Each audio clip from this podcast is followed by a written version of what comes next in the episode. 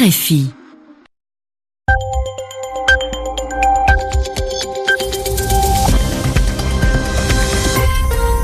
22h à Paris à l'écoute de Radio France Internationale, 20h en temps universel. Hugo Lanoé. Bonsoir à toutes et à tous et bienvenue dans votre journal en français facile que j'ai le plaisir de présenter ce soir avec Mehdi Medeb. Bonsoir Mehdi. Bonsoir Hugo, bonsoir à tous. Au sommaire de cette édition, ces nouvelles images amateurs du tsunami dévastateur en Indonésie. Le bilan s'est d'ailleurs alourdi aujourd'hui. Plus de 800 personnes ont péri et ce chiffre va empirer selon les autorités. Nous parlerons ensuite de cet avocat franco-palestinien. Salah Amouri a été libéré par Israël après plus d'un an de détention. Reportage auprès de sa famille à suivre dans quelques minutes. Nous irons ensuite aux États-Unis où la police fédérale a commencé l'enquête sur le juge Cavano. Et puis on se quittera avec Yvan Amar qui a choisi gendarme de la bourse en guise d'expression de la semaine. Les journaux. Les journaux en français facile. En français facile. Deux jours après le tsunami et le séisme qui ont touché l'île indonésienne des célèbres, le bilan provisoire s'élève à au moins 832 morts. Et pour éviter les risques sanitaires, les autorités prévoient des enterrements de masse. D'autant que le nombre de victimes va augmenter, c'est ce qu'a déclaré le porte-parole de l'agence de gestion des catastrophes. Et pour cause, deux villes restent inaccessibles par les secouristes. Oriane Verdier. La majorité des corps retrouvés viennent de la ville de Palou. Dans cette localité, les équipes de secours continuent leurs recherches afin de sauver le plus de personnes possible avant qu'il ne soit trop tard. Mais le travail est immense dans cette ville de 350 000 habitants, doublement ravagée par le tremblement de terre, puis par des vagues de 6 mètres de haut. Aujourd'hui, certains survivants se sont livrés au pillage de magasins afin de trouver de quoi se nourrir. Tout a été ravagé jusqu'aux canalisations d'eau potable. Une partie de l'aéroport a été endommagée. L'aide humanitaire arrive donc D'autres civils ont eux décidé d'aider les secours à enterrer les morts. Voilà plus de deux jours que la catastrophe a eu lieu. Il ne faut pas risquer de laisser des maladies se propager. Les autorités ont d'ailleurs prévu des enterrements de masse, de corps, pour beaucoup, non identifiés par leur famille.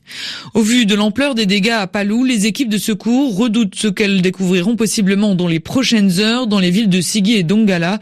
On ne sait pour l'instant que très peu de ces deux localités dont les voies d'accès ont été détruites. Oriane Verdier sur RFI. De son côté, le Japon est balayé par le typhon Trami. Des dizaines de personnes ont été blessées au sud du pays après le passage de cette 21e tempête de l'année sur la région. Les autorités redoutent les inondations et les glissements de terrain.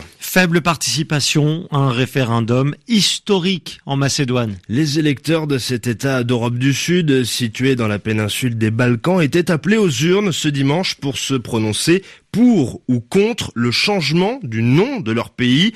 Après le dépouillement de près de 44% des bulletins, le oui l'emporterait avec euh, plus de 90% des voix, mais vous le disiez Mehdi, l'abstention a été très forte. Les deux tiers des électeurs n'ont pas fait le déplacement.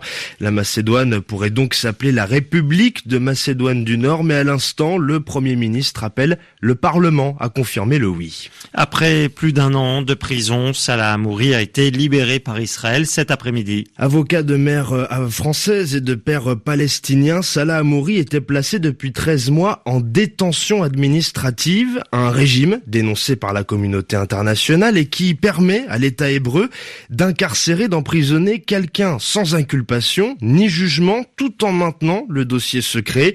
Salah Amouri était soupçonné d'avoir renoué avec un groupe placé sur la liste des organisations terroristes, ce qu'il nie, ce qu'il dément.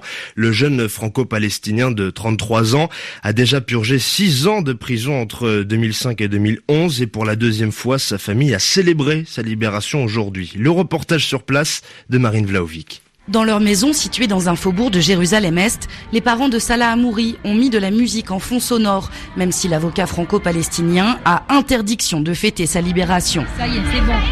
Après 13 mois de prison, il fait son retour sous des cris de surprise. Soupçonné de conduire des activités illégales en Cisjordanie et à Jérusalem est placé en détention administrative, c'est-à-dire sans inculpation ni vrai procès. Le trentenaire dénonce une arrestation arbitraire. Il n'y a rien qui explique pourquoi ils sont venus. Il n'y a aucune charge qui a été faite. Il n'y a rien. Désormais libre, Salah Amouri a un objectif. Retrouver sa femme française et son fils qui sont interdits de territoire par Israël depuis bientôt deux ans. Le retour de ma femme et mon enfant, c'est un deuxième combat pour moi parce que je sais bien que le seul but pour les Israéliens, c'est de, se débarrasser de moi et de m'obliger à sortir du pays. Mais ça, vous voulez pas Non, ça, il y a une décision définitive pour moi. Moi, je reste là. Il manque trop. Mais malgré ça, ça va, le moral ça va et j'espère pour le reste des prisonniers qui vont sortir euh, au plus vite. Selon des organisations de défense des droits des prisonniers, 450 Palestiniens sont actuellement incarcérés en Israël sous le régime de la détention administrative. Marine Vlaovic, Jérusalem, RFI. 16h06 à Washington, les États-Unis, où le FBI a commencé son enquête sur les accusations d'agression sexuelle euh, portées contre le juge Kavanaugh. Et une enquête autorisée euh, vendredi par le 45e président des États-Unis. Les policiers euh, fédéraux ont une semaine pour recueillir des informations sur des faits qui remontent au début des années 80. Mais ils agissent sur mandat de la Maison Blanche et dans le camp démocrate, certains dénoncent déjà une volonté de limiter leur champ d'investigation, ce que Donald Trump dément. Correspondance à Washington, Dan Corpé. Selon le New York Times, la Maison-Blanche a donné instruction au FBI d'interroger quatre témoins. Les trois personnes qui se trouvaient à la soirée pendant laquelle Christine Blasey Ford dit avoir subi une tentative de viol et la deuxième femme qui a accusé le juge d'agression sexuelle. La police fédérale a déjà contacté cette dernière, mais le FBI n'est pas entré en relation avec Julie Swetnick, la femme qui a accusé Brett Kavanaugh d'avoir participé à des viols en série et en réunion. Vendredi, la commission judiciaire du Sénat a fait savoir que l'enquête serait limitée aux accusations crédibles et l'avocat de Julie Swetnick craint qu'elle ne soit pas entendue. Nous attendons toujours une réponse du FBI, a-t-il tweeté ce dimanche. Selon NBC News, la Maison-Blanche ne juge pas ce témoignage crédible et ne souhaite donc pas qu'il soit pris en considération. D'autres journaux assurent que les anciens étudiants de Yale qui ont dénoncé les graves excès alcoolisés du juge ne seront pas non plus entendu. Mais le président américain a démenti sur Twitter toute volonté de brider les enquêteurs. Je veux qu'ils interrogent qui ils souhaitent à leur discrétion, a assuré Donald Trump. Anne Washington, RFI.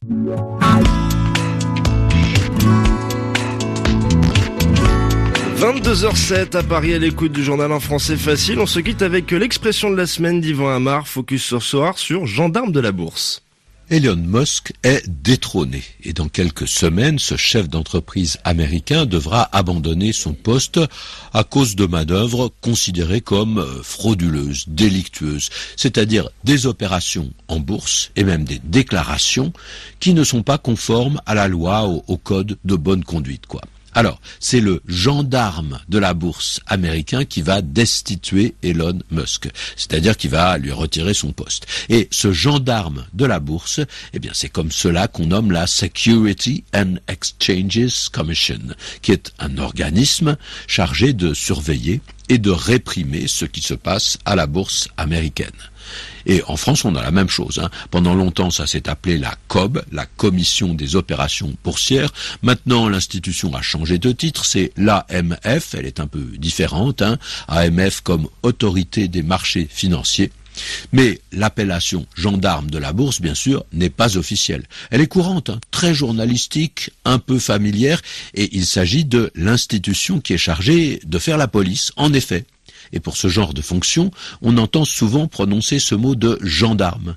On dit par exemple que la France ne doit pas être le gendarme de l'Afrique, que les États-Unis ne doivent pas être le gendarme du monde.